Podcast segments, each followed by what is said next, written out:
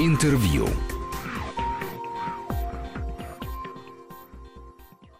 Студии Григорий Заславский. Добрый день. Я с удовольствием представляю нашего сегодняшнего гостя. Это Сергей Леонидович Кровец, который руководит э, всей российской энциклопедией. И э, сегодня мы будем говорить, э, Сергей Леонидович, про него как про главного редактора нового портала «Знания». Здравствуйте, Сергей Леонидович. Добрый день. Совершенно очевидно, что э, национальная энциклопедия в интернете – это действительно насущная необходимость. Причем энциклопедия такая весьма оперативная. Мы э, за несколько месяцев пандемии пандемии столкнулись с тем, что появляются новые слова, а получить какое-либо квалифицированное объяснение этим понятиям мы не можем. А, многие вещи, которые э, сегодня мы пользуемся, э, многие сайты, они, в общем, дают э, не только, я бы сказал, объяснение, но и часто привязаны к вполне определенной концепции. Мы не любим слово идеология, но это и вполне идеологические концепции, которые предлагаются. А, вот что на самом деле в данном данном случае весьма миролюбивом и гуманитарном знании вы хотели бы предложить, и что собираетесь делать, и когда, и что вы сделаете? Ну, в общем, все началось э, много лет назад, когда мы начали в 2004 году выпускать новую универсальную энциклопедию. Большая российская энциклопедия – это универсальная энциклопедия, то есть о всех сторонах не только науки и жизни, о всей планете во всей ее хронологии. То есть это вот таких энциклопедий не так много в мире универсальных, больше национальных энциклопедий, но вот мы делаем универсальную. Э, закончили мы ее э, в 2017 году в количестве 35 больших объемных томов. И в отличие от э, других источников, мы ее делали, сохраняя, ну, я бы сказал, главный энциклопедический принцип – это принцип солидарной ответственности автора и редакции за достоверность приведенных сведений. И уже тогда, к концу 2017 года, мы представили электронную версию этой большой российской энциклопедии. Она общедоступна. Более того, э, начиная с конца 2018 года, когда мы немножко как-то вздохнули и пришли в себя, мы начали ее актуализировать. Э, ну, так как объем там... Сотни по, тысяч? Ну, не сотни, а под сотню тысяч, что все равно это... И каждая актуализация снова требует проверки и так далее. Это некий процесс. Но она достаточно активно используется. Конечно, не так, как доступные и популярные сайты, но используются в основном студентами, но свои там за 5 миллионов посетителей в год она в первый же год получила. Извините, а вот это вот э, солидаризированная или солидарная ответственность редакции и автора, это когда вообще началось? Вот в Большой советской энциклопедии кто отвечал? Наверняка редактор. И редактор, и автор. Это немецкая технология, так делалось... А вот а в Гранате, в Брагаузе и Фроне? Вот. Так делалось и Британика, так делалось и Брагаус и Фронт. Потом, к сожалению, Британика, особенно когда стала частной компанией, угу. она отказалась от этого принципа, э, сконцентрировав ответственность на авторе. Угу. Брагаус, после того, как она стала принадлежать шведам, она сейчас шведской компании принадлежит, они, по-моему, сохранили этот принцип только для школьной версии там, где уж нужно быть очень осторожным. Ну, что вам сказать, количество ошибок, которые делает автор при подготовке статей, чаще всего бессознательно, потому что он уверен, что он помнит правильно цифру. И название он помнит правильно. И помнит, что точно это, если из театрального мира, это актриса в этом спектакле играла эту роль. Очень часто это оказывается не так и э, редактор, который одновременно ведет там десятки статей и их редактирует, тоже, конечно, сам не в состоянии проверить все. И только а, специальная служба, которая обладает определенными инструментами связаны с поиском, выявлением фактов, определенными как бы верифицированными источниками для сравнения того, что дал автор с тем, что как бы общепринято, она имеет возможность выявлять эти, у нас это называется разночтения, которые предъявляются автору с просьбой их объяснить. Но вот обычно у нас 70% замечаний этой службы авторами принимаются. Но это действительно действительно дополнительная и организационная, и технологическая, и финансовая нагрузка, но это является важной составляющей э, к движению к достоверности.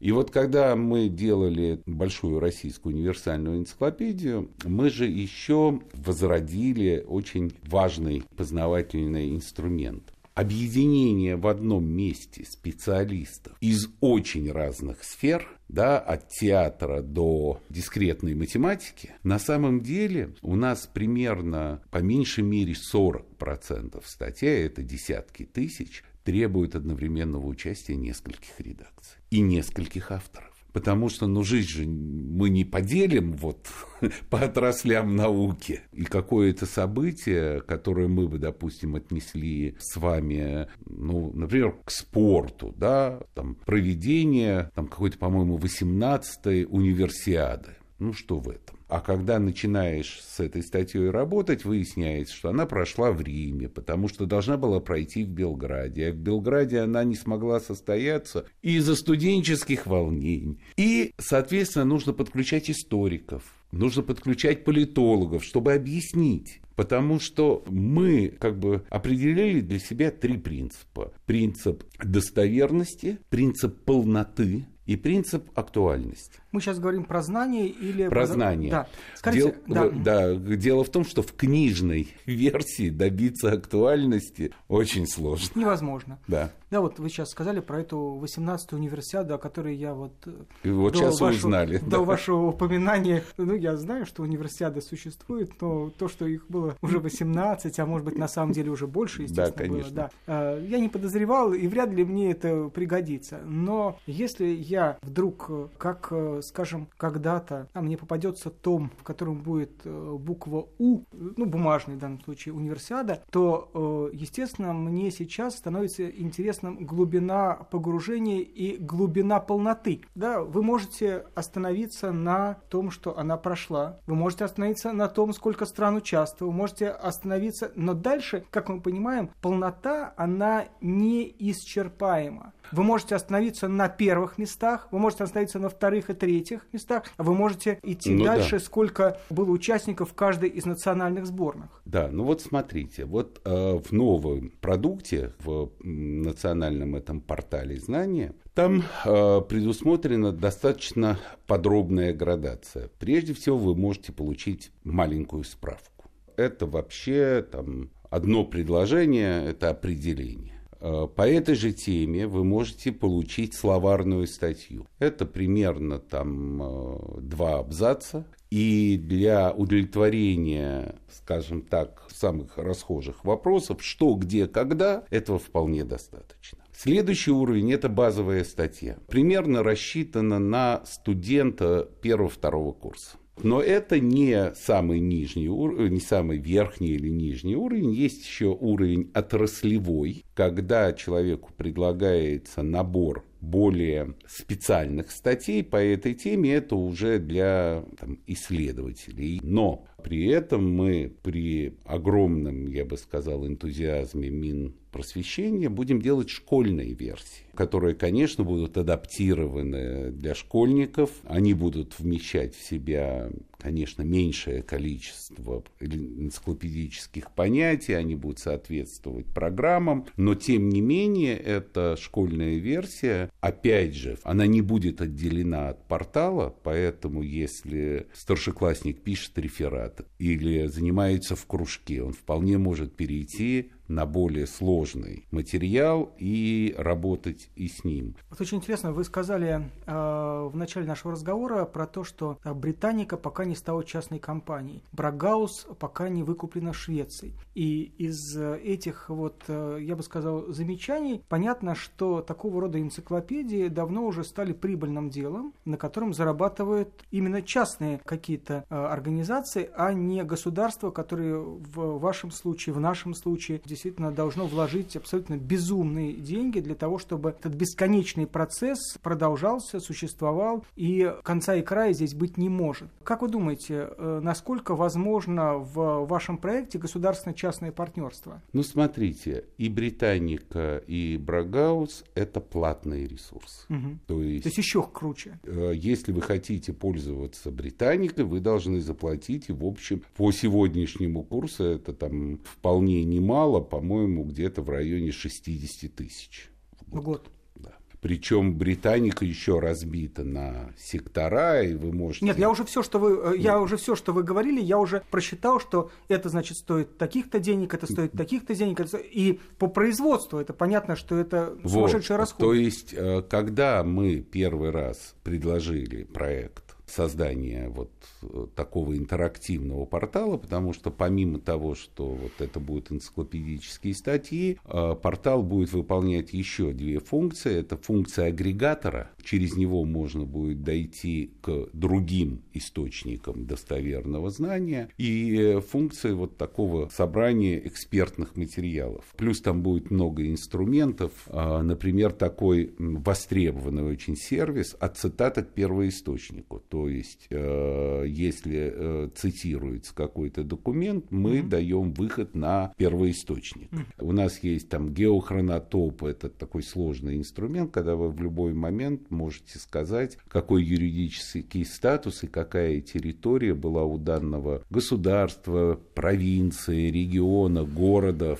какой момент времени. Ну, это вообще сегодня такая модная штука. Вот у меня, например, на столе календарь на этот год, и там каждая страница, она посвящена тому или другому человеку или понятию, введенному кем бы то ни было, связанному с этой датой, и внизу биография этого героя, соответственно, на какие страны, на какое да, время, да, да, да, что да. пришло, и ты просто, можно сказать, за 365 дней или 366 дней, да. как в этом году, становишься просто глубоко образованным, образованным человеком. человеком. Ну вот поэтому, в общем, а, я должен сказать, что наша энциклопедия все равно в производстве дешевле, чем Британика и Брага, Хаус, да. Это потому что труд дешевле? Труд дешевле, конечно редакторский прежде всего труд. Ну, вопрос, который э, просто мне по-человечески э, интересно было бы задать и получить ответ. Мы понимаем, что наша жизнь сегодняшняя, она куда плотнее, куда больше зависит от э, сленговых каких-то понятий, от заимствований, которые ежегодно появляются, исчезают из нашего языка. Насколько вы э, будете внимательны к этой части жизни, потому что, ну, понятно, что какие-то слова так и останутся в одном э, большом слоте, посвященном там обсценной или нецензурной лексике, но какие-то, э, вероятно, уже и имеют шанс выплыть на поверхность и получить собственный слот. Ну вот вы, э, собственно, в какой-то степени частично описали наш инструмент, который называется микропонятие. Это, собственно, mm-hmm. ровно для этого. Он был придуман и сделан. Сейчас там, по-моему, тысяч двенадцать уже то есть селочка людоедки все равно придется знать много новых слов. Да. И действительно уже за год некоторые понятия э, выбывают в сторону слотов. Ну, например, а. Твиттер-дипломатия появилась как микропонятие, а сейчас уже уходит в слот. А что-то, ну да, очень быстро устаревает. И, конечно, одни из главных поставщиков микропонятий это, конечно, неформальные сообщества с их лексикой, это компьютерные сообщества, игровые сообщества, спортивные сообщества.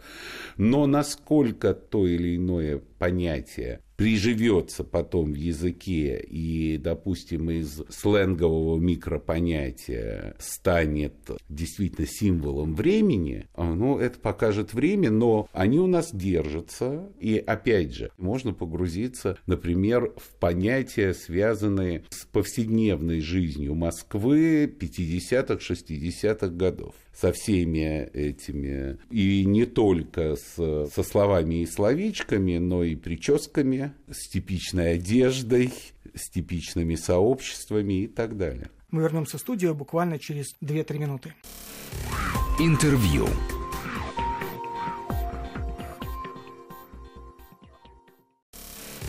Интервью. Сергей Леонидович Кровец, главный редактор национального портала «Знания» и руководитель Большой российской энциклопедии. Сегодня наш гость и собеседник. И вопрос, э, который, безусловно, мне представляется интересным не только мне, ценность автора. Да, мы знаем о том, что, скажем, там, словарь Гранат или там более куда близкие нам энциклопедия такая ценимая и тогда, и сегодня мифов народов мира, э, она очень дорога была еще и набором авторов, выдающихся античников, которые э, писали все эти статьи. А насколько для вас важно, чтобы какие-то нобелевские лауреаты э, российского происхождения или какие-то другие выдающиеся э, люди приняли участие в этом проекте с тем, что вы каждый раз будете обрекать себя на усложненную работу редактора, потому что вы получите еще и авторский текст, помимо прочего? Ну, вообще-то мы не против авторского текста. У нас есть определенные правила, что если человек описывает некоторую тему, он обязательно должен представить и другие точки зрения. Угу. Иногда автор, стиснув зубы, делает это в начале, угу. а иногда в конце. Он говорит, что вот эта точка зрения, однако, подвергается критикой и называет своих оппонентов и их работы. Угу.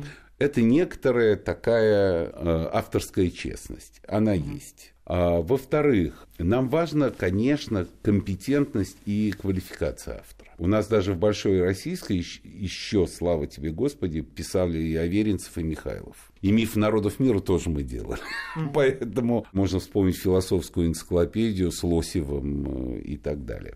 В этом смысле у нас традиция хорошая. А другое дело, что Конечно, сейчас авторы нуждаются, я бы сказал, в поддержке для работы на портале дополнительной поддержки, потому что работа над энциклопедической статьей, она сложная. Она требует, чтобы ты описал это явление не только со стороны того сюжета, который тебе близок, а дал бы полную картину этого явления. Поэтому мы уже сейчас, в общем, пытаемся вести и ведем переговоры, прежде всего, с университетами и с Академией наук, о том, чтобы авторы, конечно, получали бы поддержку и от своих учреждений, где бы ценили эту работу. Вы знаете, я вот сейчас, э, естественно, слушаю вас, параллельно что-то еще и пытаюсь думать. Ну, хорошо, ну, твиттер-дипломатия. А переписка Грозного с Курбским – это не твиттер-дипломатия. А вот здесь я с вами не соглашусь. Дело в том, что даже длина текста определяет во многом и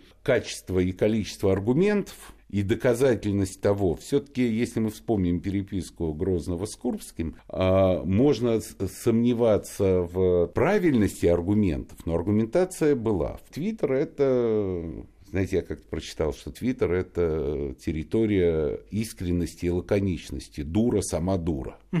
Вот. Но это тоже аргумент. При этом действительно фиксируется, например, что молодое поколение а, не может читать длинных текстов. Угу. Просто они устают на втором или третьем абзаце. Я не знаю, насколько это хорошо, наверное, это удобно для мессенджеров, но поневоле вспоминаешь пророчество Шпенглера о том, что техника начнет нами руководить и будет задавать свои параметры для нашей жизни. И я не знаю, насколько хорошо то, что университеты для немногих, для остальных Google. По крайней мере, радости у меня это не вызывает.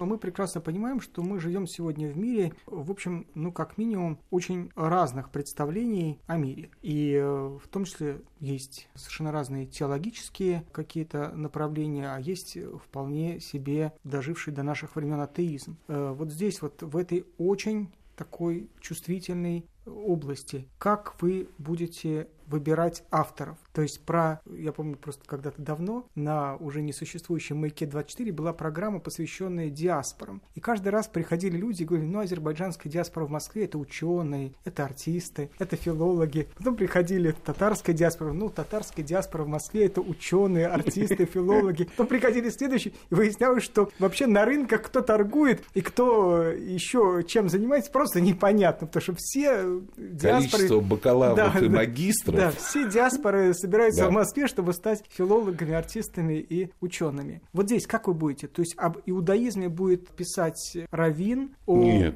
а, например, все религиоведческие статьи на портале пишут светские религиоведы. Угу. Прежде всего, это университет, вышка Ранхикс, там религиоведческие школы. То есть а... это не будут представители теологических кафедр, открывшиеся нет, сегодня нет. На, во многих университетах страны? Нет. А вот на уровне отраслевой дополнительная информация. Например, может быть размещена статья из католической энциклопедии, из православной энциклопедии. Это должны быть научно верифицированные энциклопедии. Но, конечно, основные базовые статьи создаются э, светскими учеными, и вы понимаете, здесь же есть определенные, опять же, принципы или технологии изложения. Ты можешь сказать, что данная школа, данная теологическая система, данная политическая партия формулирует для себя это таким-то, таким-то, таким-то образом. Но с политическими партиями попроще. С полити... Сегодня в России попроще. Попроще. Но мы, например, очень часто даже с политическими лидерами, как с почившими, так и с современными, где это возможно, мы формулировали систему политического мировоззрения. На самом деле это то, как он определяет сам для себя свои задачи. И тогда изложение, ну, например, его политических действий становится гораздо более понятным.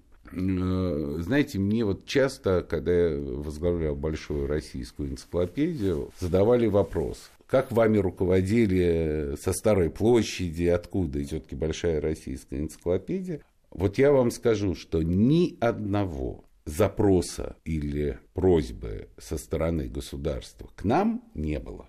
С нашей были. Мы хотели получить в МИДе справки, мы хотели получить в министерствах справки. Инициативы с той стороны не было. Я помню, я когда пришел в Большую российскую энциклопедию в 99-м, по-моему, Первое, э, что со мной произошло, значит, я въехал в понедельник, грубо говоря, я въехал в кабинет, во вторник пришли суровые люди и сняли вот этот э, АТС-2 спецтелефон из этого кабинета. И я понял, что я свободен. И мы вырабатывали собственные, вместе с авторами, вместе с нашими экспертами, вырабатывали собственные правила. Правила уникальности материалов, правила обязательного упоминания оппонентов, правила объективного с нашей точки зрения изложения материала. Любая прямая картина мира приведет к его искажению, к сожалению. А вот, э, у нас осталось немного времени. Я понимаю, что в вашем мире э, сенсации тоже э, редко выходят э, на какое-то всеобщее обсуждение. Э, можно ли ждать каких-то сенсаций? Ну, скажем, что в статье, посвященной Никите Сергеевичу Хрущеву, э, вы отложите в сторону те обвинения, э, которые послужили официальным объяснением объяснением его снятия в 1964 году, и вместо волюнтаризма и чего-то там второго еще, что я даже забыл, а, вы напишите, что на самом деле ошибками его там это что-нибудь, там, а это совсем нечто другое. Нет, ну, во-первых, уже в статье в БРЭ э, снятие Хрущева описано как, спецоперация. как спецоперация, проведенная определенной группой, она названа. Ну, да. При этом, конечно, сообщено, что официальная трактовка заключалась в том-то, том-то, реальные события происходили так-то. Хрущев и 60, э, середина 60-х, это уже исследованное, достаточно исследование, там есть очень хорошие авторы, вполне объективные объективно... Не только, не только из семьи. Да, архивы доступны, и поэтому это как раз э, не столь сложная проблема, вот снятие Хрущева. Если говорить об этом времени, гораздо более сложная проблема реформа Косыгина. Там многое еще не открыто. И мы и это пытаемся.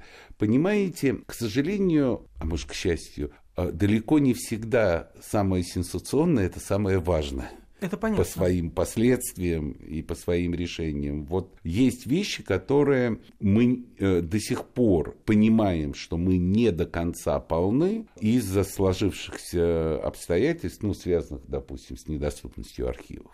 Или, э, если говорить о науке, с отсутствием исследователей. У нас есть такие области, когда к сожалению, умерли последние специалисты, способные прочитать какой-то язык. И пока их не будет, пока не будет восстановлена школа, пока кто-то не начнет этим заниматься, эта часть там, исторической науки будет для нас недоступна.